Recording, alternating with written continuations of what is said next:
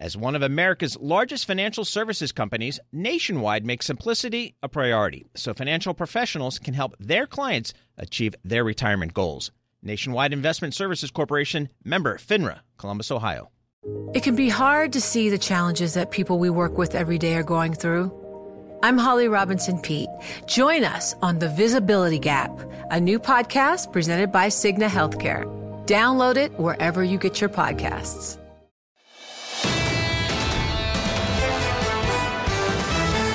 This is the Bloomberg Surveillance Podcast. I'm Tom Keene along with Paul Sweeney. Join us each day for insight from the best in economics, finance, investment, and international relations. You can also watch the show live on YouTube. Visit the Bloomberg Podcast channel on YouTube to see the show weekday mornings from 7 to 10 a.m. Eastern from our global headquarters in New York City. Subscribe to the podcast on Apple, Spotify, or anywhere else you listen, and always on Bloomberg Radio, the Bloomberg Terminal, and the Bloomberg Business app. Definitive on our international relations, Ian Bremmer. He is with Eurasia Group.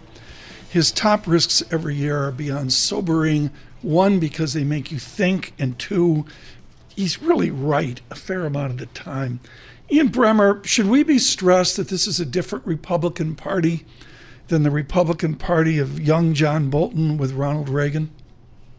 Um, I'm not sure that that by itself is what drives my concern. Uh, I think uh, the fact that Trump owns the Republican Party, and so as a consequence, um, he can put his thumb on the scale um, on major foreign policy issues. That's a pretty big deal.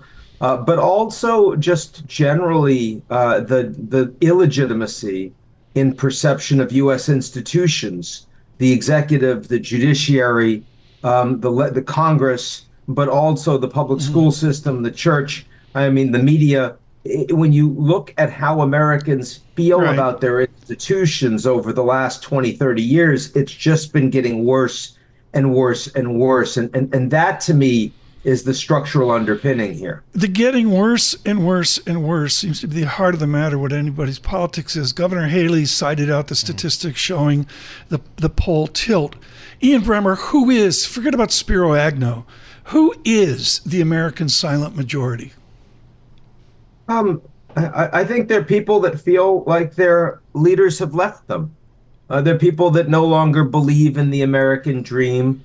Uh, when you and I were kids, the United States had the greatest class mobility of any of the OECD nations. Today, it has the least. Um, and no matter how optimistic and individualistic you might be as a nation, uh, eventually you get hit face hit in the face enough, and and you change your view. Uh, and and I think that that's a big piece of. Uh, I mean, the U.S. still has incredible wealth and and has all of this entrepreneurship, uh, and you'd rather be at the United States than any other country in the world in the aggregate. But uh, people don't live in the aggregate, um, and uh, and that's that's what we're experiencing. So, Ian, I, I'd love to get your views on how perhaps the U.S. is viewed by, I don't know, our allies our foes. I mean, it seems like it's been an up and down, whether, you know, with the Trump administration, their policy for uh, NATO and just kind of foreign policy versus Biden trying to maybe get back to normalcy. How do you think our, our the folks outside the U.S. view us? Uh, incredibly inconsistent. Yep. Uh, I mean, not not a country that you can as easily count on, um, and therefore a lot of hedging behavior going on. Even though um, there aren't necessarily any good options. Uh, look, I, I, mean, I, I take the point uh, that uh, that that we should not be blackmailing our allies uh, to pay, or else we won't defend them. But on the other side of that argument, uh, what what are we? If if for decades they refuse to actually make good on their defense commitments, should there be no consequences at all? Because that that appears to be the ex ante position, and and that's not okay either, right? That it's true that if if Trump tells you we won't defend you, we'd like Russia to attack you if you don't pay your two percent into GDP of defense, if you're not doing an adequate job defending yourself, that that that undermines NATO, and we've heard that from the Secretary General. But it's also true that if Canada and Germany and France and Italy and Spain, I mean, the biggest economies all consistently refuse to invest in their own defense. That also emboldens Putin, right? That emboldens Putin too. So how how is it that neither n- none of our leaders seem to get it right? We just bounce back and forth between these populist extremes, um, and uh, and don't think long term about what makes for a strong alliance. So what do you believe is the realistic future of NATO? Mean, because boy, that is front and center now with what's going on in, in Ukraine. Uh, I think that peak NATO was last year. Okay. Uh, Putin made a huge mistake. You should never, never, ever interrupt your adversary when they're right. screwing up. and NATO was getting more divided and becoming less relevant for many years. The Europeans just were, I wouldn't say they were giving up on it, but they were certainly taking advantage of it. And, uh, and, and that led to a, a backlash uh, uh, that you saw reflected with Trump's America First and and then Putin did the stupidest possible thing. He made NATO as desirable and relevant as humanly possible by trying to overthrow Zelensky and sends his troops right. storming toward Kiev. Um, and not only did that make the Germans start spending money on their defense, um, but it also yeah. expanded NATO, made the Finns, made the Swedes want to join, um, made everybody uh, right. uh, realize that NATO was an indispensable alliance. Unfortunately, Putin understands that he cares a lot more about this issue than anybody else does, um, and he's willing to wait everybody out. And and th- that now appears to be working in his favor after two years of it right. not. Ian Bremmer, one of my favorite people, is a hockey player from Finland named Alex Stubb. He's young, he's vigorous. I'm not sure the politics in a closely contested Finnish election. Explain to our American audience the importance of Finland and that heritage with Russia. Well, uh, it does have, uh, have, now of all of our NATO allies uh, the longest border uh, with with Russia, uh, and uh, while they had had a uh, comparatively independent policy and were very unwilling, very controversial to join NATO, that flipped the entire population overnight mm-hmm. when the Russians invaded Ukraine uh, on in February 2022. Uh, interestingly, uh, that wasn't the position despite the invasion uh, in southeast Ukraine with the little green men and the illegal annexation of Crimea but all of the tanks after the denials, the the the, the bald-faced right. lies from Putin um, to the Germans, the French, the Americans over the months, and then willing to try to engage in full regime change of a country of over 50 million people, um, that uh, that proved enough. And and Stubb, who's a, a good friend, I've known him for a long time. Uh, I mean, he is a, a very very staunch opponent of right. Mr. Putin. Um, and uh, and and there's no question uh, right. that, uh, that that that that the, the the election was not determined by how how you view NATO or Russia. Right. In fact, uh, both of the both of the opponents uh, of each other were were very consistent in terms of policy. There was very different personalities, but there, there wasn't a lot of substance in this uh, right. in this in this election. There is substance in Jakarta. It is on the other side, as Patrick O'Brian said, the far side of the world. You feature the Indonesian election. Brief us quickly on that, Dr. Bremmer.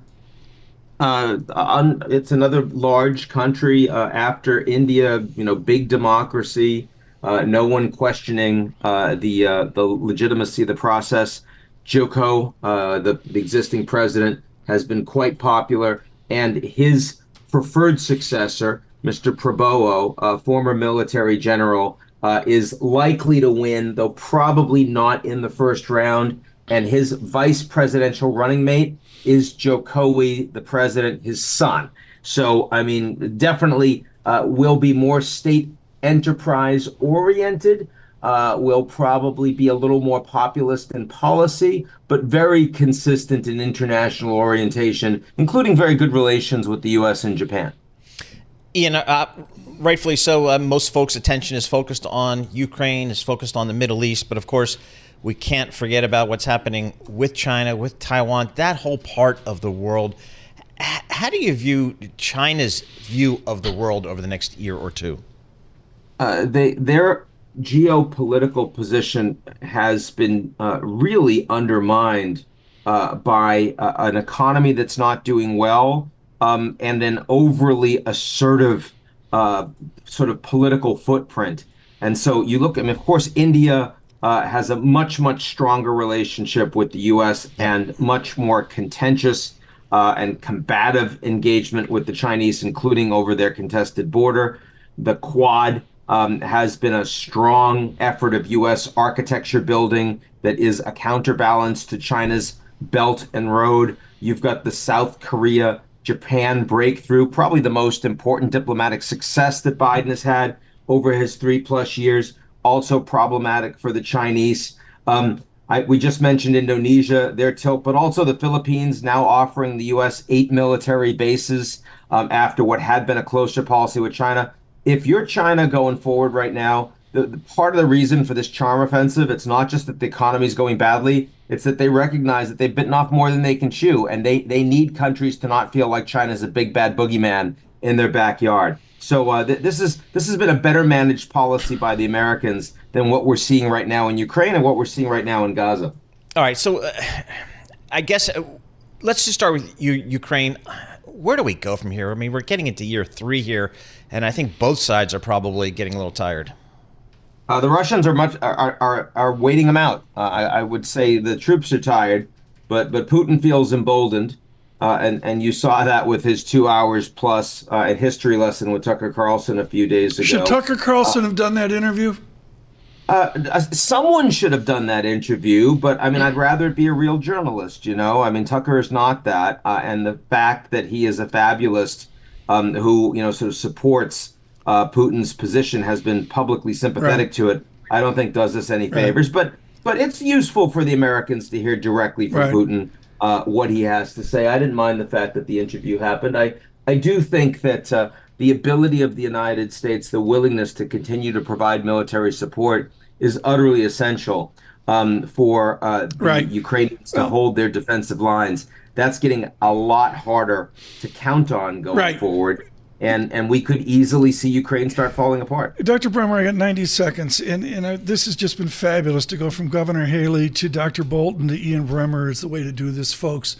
Ian Bremmer, there seems to be a new Pacific Rim after the TPP blow up and everybody anti-China and all that, and that is a projection of the United States across four military bases not up to Taiwan, but across the arc of the Western Philippines. Right now, you got Marco and Duterte going at it again. People talk in Manila about a coup.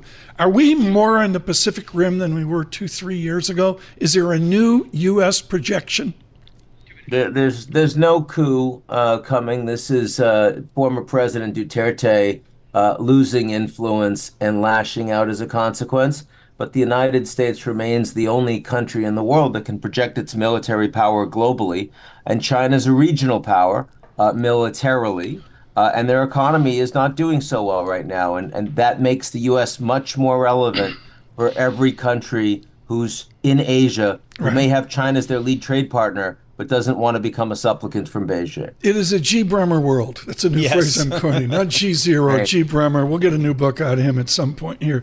Ian Bremmer, just fabulous. And thank you, Dr. Bremmer, for the top risks from Eurasia Group that we see.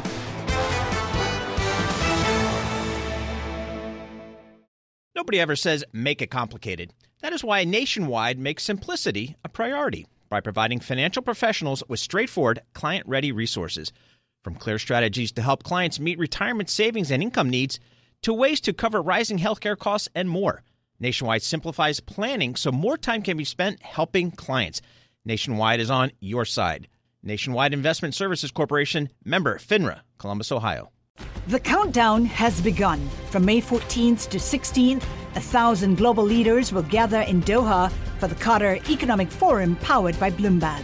Join heads of state, influential ministers, and leading CEOs to make new connections, gain unique insights, and uncover valuable opportunities in one of the world's most rapidly rising regions.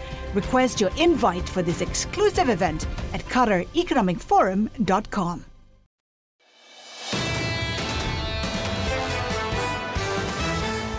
We continue strong with another former UN ambassador. He is John Bolton, of course, United States National Security Advisor uh, with the Trump uh, administration, a critic of President Trump, and Ambassador Bolton joins us this morning.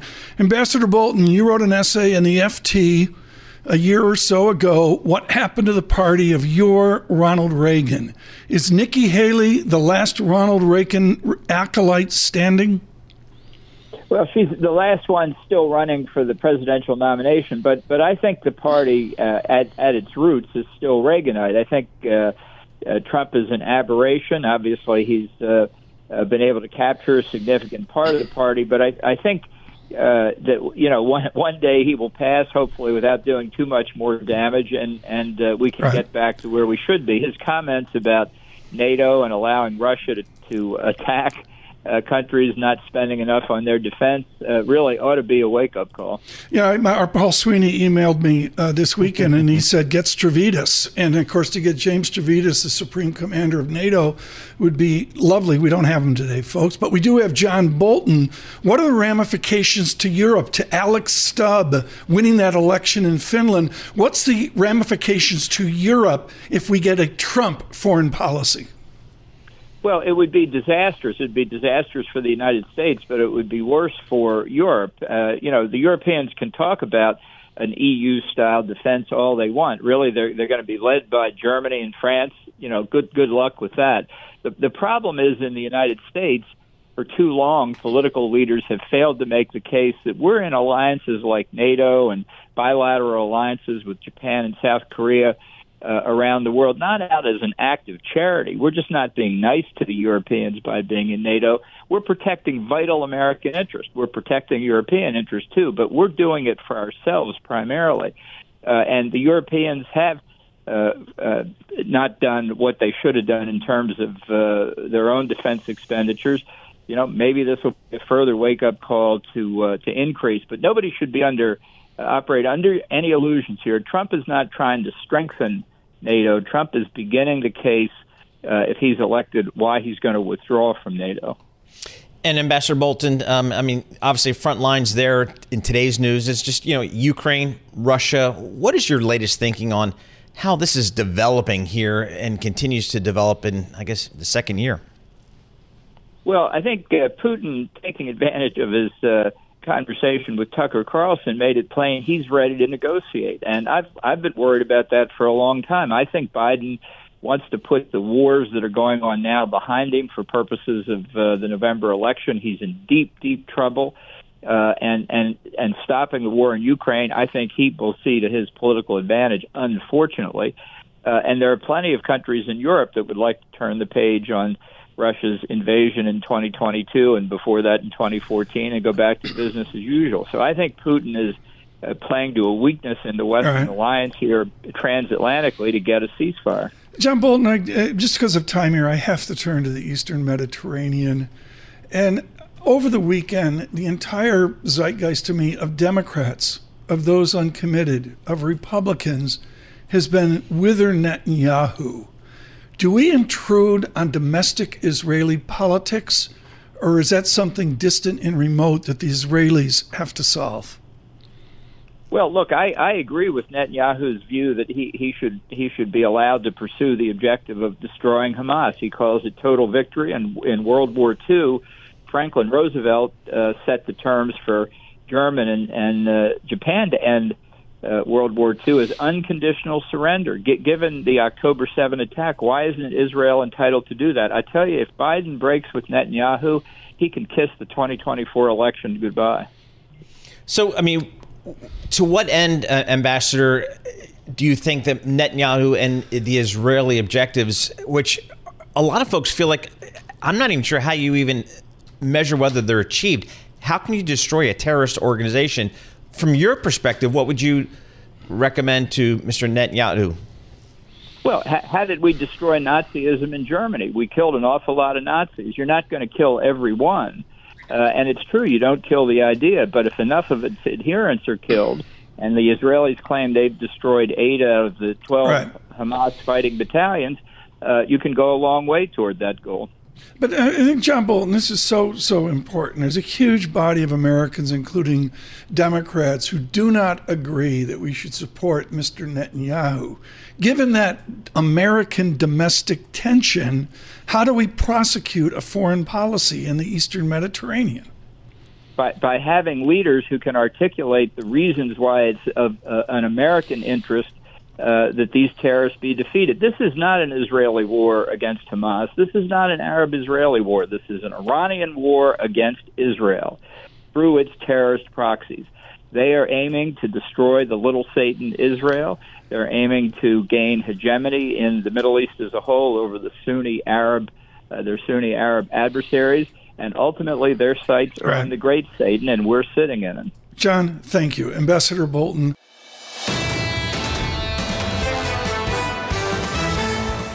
Priya Misra joins us now with JP Morgan. She's a portfolio manager, which barely describes her arch call, which is lower rates, and particularly the inflation adjusted yield. It's a residual. You take the nominal yield, you subtract some measurement of inflation. Only Bob Michele knows that measure. it's a secret sauce. And you end up with a residual, which is the real uh, yield. Priya Misra, you suggest the real yield will plunge lower? What will be the catalyst? So I think um, the catalyst is either the economy slowing down much more than what's priced in, or the Fed, now some combination of the two, or the Fed that's actually trying to lower rates to um, you know keep that soft landing alive. I mean, I think the big debate is what is neutral interest rate, uh, real interest rate, R star, what economists right. call R star. The Fed thinks it's 50 basis points. There's some debate. Um, you know, President Kashkari suggested maybe it's a little higher, maybe it's 1%. And 10 year real rates, and I would look at the, the 10 year part of the curve. That, you know, most of us borrow, households, corporates borrow right. in that 5 to 10 year part of the curve. It's running close to 2%. So I would think as um, inflation comes down, the Fed gets more confidence, as, as Jeff right. Powell said, that they can start to normalize, those real rates start to come down, and at least they can get to 1%, which is, I think, closer to neutral. The gentleman from Yale, Ed Yardeni, suggests productivity started in 2005. Paul Sweeney pointed out to me there was a giant pause during COVID of our more productive, more efficient America. And then we've reinvigorated productivity here. Priya Misra does a new American productivity that Michael Feroli and Bruce Kasman see. Does that change your call on interest rates? So I think that would be, it would go back to what is real uh, equilibrium interest rates. And I think the Fed's been in the 0 to 50 basis point range. If there is an increase in productivity, maybe that gets us closer to 1%. But here's the offset to productivity. You know, there's a lot of talk about, about generative AI and technology and how that's impro- improving productivity. it takes a while for that to get adopted within the business sector, within the labor market. It takes a while. So I would say it's not clear to us that we're there yet. Secondly, we've got demographics that go the other way. We have an aging population. And so I would say it's productivity and demographics or and population growth that would imply, you know, that, that, that would have uh, implications for real neutral rate. And, uh, you know, at least the demographic side is going the other way. So maybe there's a move a little bit higher, and that's why I'm arguing could be as high as 1% real rate. But I struggle to see much higher than that, given how much uh, you know time it takes and the fact that demographics are going the other way. All right, Priya, we're going to have uh, the question I think for the marketplace right now is what is the Fed going to do? Not so much what are they going to do, but when are they going to do it in terms of maybe pulling back on rates? And obviously, the Fed was pretty consistent with their language that it's not going to be in March. Uh, now there's some question in the marketplace will they cut in May or perhaps wait to June? What do you think they will do? What do you think that maybe they should do? So I like that question because we have to constantly think about what they should do, which is driving the economic outlook and asset prices, and then what we think they will do. I think, in terms of they want more confidence, which is why they took March off the table. I think they want to see at least three, four months of inflation. We have another inflation report this week that inflation is continuing to come down, and not just the headline number, I think, or core. I think they want to see that the service side of the inflation picture is heading lower because the goods side has done its bit. Goods inflation is in negative territory. Yep. We're in deflation. I think they want to see that service inflation continuing to come down. You know, May or June, I think it's somewhere in that time frame that we think they'll cut. What they should be doing, I think they should be starting to normalize right here. I mean, the earlier conversation where we we're talking about what is neutral, Fed funds is at five and a half.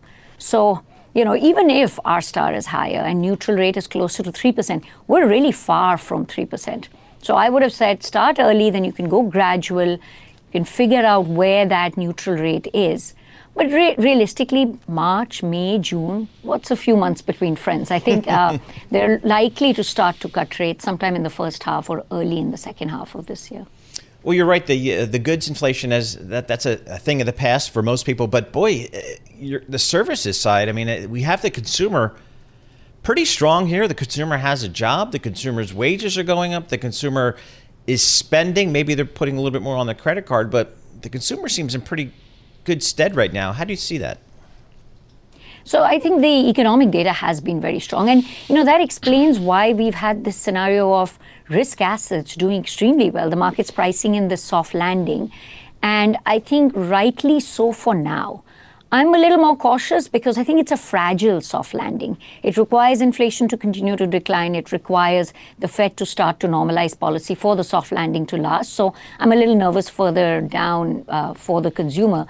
But to your point on inflation, I think um, rent inflation or housing inflation is a big component of that service inflation. That is heading lower. I mean, we've seen new right. rents starting to not come down, but the rate of increase of new rents is absolutely slowing down. And so I think that housing inflation, the trend is clear, it's going to come down. To your point, the consumer is strong, but some of that is also, um, you know, service inflation is not rising at the same rate. So I think what the Fed is likely to do is not wait for 2% on service inflation, but if the trend looks like it's heading closer to 2%, especially with goods in deflation, they can start to get that confidence to at least start the normalization process. I can't stand Priya the phrase soft landing. I just think it's like V-shaped bottom and the and the the rest of it. Let's start with a guy named M. Feroli. You've got to put up with his literature every single day as a portfolio manager. Michael Feroli Priya codified under 2% potential GDP. Is our new definition struggle with soft landing that because of technology, because of productivity, we need to lift the Feroli 1.x percent potential GDP up? I mean, is that really what we're talking about? I think if productivity is sustained higher, and this is not just still residual impacts of the reopening or the fact that we lived through COVID, I think it's still early. I would also say a lot of the data we're seeing in the last two months can be distorted by seasonals. Seasonals are always difficult to make sense of the December numbers and then the January numbers, right. weather effects. I think we need a little bit more data to have confidence that productivity is higher, that that potential GDP is higher. But then to your point, how does that feed into soft landing? Soft landing implies below potential growth. So if growth is one and a half or two percent and inflation is a little over two percent, that would be a soft landing. I think the reason this is so important is does the Fed take cuts off the table? I think right. that has to be a reacceleration. We have to be seeing growth 3 4%, inflation progress stalling. That's when those cuts start to get taken out. And I think we're far from that. We think mon- uh, monetary policy is still restrictive. We don't see fiscal easing, at least till the election. Right. And so it's a question of when do they start to normalize? What's the pace? Right. Um, but we're keeping an eye out for kind of your point. What is potential growth? And right. You know, I, is that higher? That's almost a terminal value of the discussion here. Priya Misra, thank you so much. And I can't say enough about a careful read of the JP Morgan Combine on research with Joyce Chang and Bruce Kasman have done over there. It's just absolutely extraordinary.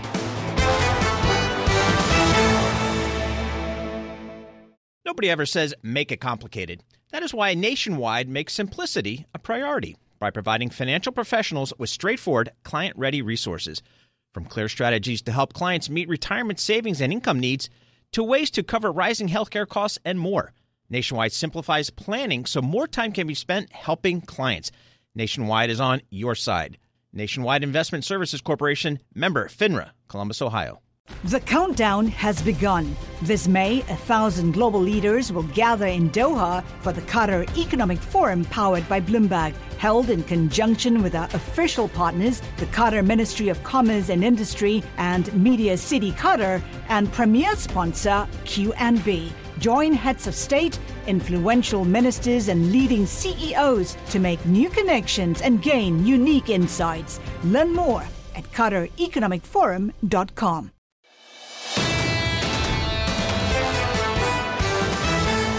Today's front page headlines Super Bowl affected. Lisa, I'm sorry you're not at the Fontainebleau Hotel in Stuck with us. Yes, we failed. My kids might have a snow day tomorrow. I don't know. What do you got? All right, so we're starting with, of course, Super Bowl, right? Super Sure, Bowl of course. commercials. That's what Yeah. we're talking about. It's across all the headlines, right? Marketers, they didn't want to offend anyone, so they stayed kind of safe. They use a lot of humor, not controversial humor. You had a couple of newcomers in there. You had Etsy, PepsiCo's um, Starry was in there. Celebrities everywhere. Arnold Schwarzenegger was there. His commercial was Mm-hmm. hilarious. Um, trying to say neighbor, but he Yeah. kept saying State Farm, my neighbor, and they, they kept joking on him. Tom Brady was everywhere, Yep. right? Um, they leaned on the female audience. They had Dove, Elf Cosmetics, but the New York Times ranked a couple of them. I want to play a commercial from Dunkin'. This is when Ben Affleck visits Jennifer Lopez at the recording studio. Usher was another one. His halftime performance, everybody was talking about that too. Think about it. 30 years of his career, right? He's 45 years old. He was dancing and moving across the stage. But to, stage. to be quickly He here, because was- we got to go on to the others, but I'm going to be able to see all these on YouTube, right? Uh, yeah, yes, you can. Yeah, you can see all the yeah, ads. Yeah, yeah, no, yeah. most definitely. They I'm are all like them up. clips on YouTube highlights. That's become my whole life. Next. You got to do it. You got to But do Usher, it. all right. So the Usher halftime show, it got like from people who know the stuff, Yeah. got thumbs up. Yes, Definitely thumbs up. But it, yeah, I know you're getting to a point. Get to it. Get, No, no, no. Was just, I thought No, it was, I thought it was it's good. true. I think I thought it was good too. But for people who it didn't kind of tap on their, Right. You know, he kind of said everybody sing along, and some people weren't singing because they didn't know, and Yeah. it was awkward a little Yeah. bit. Time. I'm not the Usher demo, but I recognized that it was an event and it was people were fired up about it. Yeah, and it just it ended great. will.i.am Lil Jon. I mean, you, you can't. Alicia Ludacris, Keys was there. Alicia Keys, Wow. her. I mean, it was it was just he had a lot of people along the with red him. piano. Okay. Yes. Um, next story. I did this because both of you are romantic, Sure, right? sure. So You can see where that got us. I know. Here we go. February 14th is pitchers and catchers. Oh no! this is about Valentine's Day. This study from McAfee it says that AI is going to be playing a Oh, part no. in these love letters for Valentine's killing Day. me. Forty percent of adults are at least considering using AI to come up with these love letters for Valentine's Day. But when it comes to men, that number rises to forty-five percent. 45% of men will turn to AI to Yes. write love messages this Valentine's Day. I mean, they're doing it just to get their stock up. That's a, it's like every other company, a piece of news. But You gotta AI. get the bonus points in there. Happy All right. wife, happy life. That's Chat right. GPT. That's right. What's today? Today's the 12th. Oh, we got to get on this thing. oh, You got one more, is that it? That's, that's, what That's it. got for it. This is the Bloomberg Surveillance Podcast, bringing you the best in economics, finance, investment, and international relations. You can also watch the show live on YouTube. Visit the Bloomberg Podcast channel on YouTube to see the show weekday mornings from 7 to 10 a.m. Eastern from our global headquarters in New York City. Subscribe to the podcast on Apple, Spotify, or anywhere else you listen, and always on Bloomberg Radio, the Bloomberg Terminal, and the Bloomberg Business app.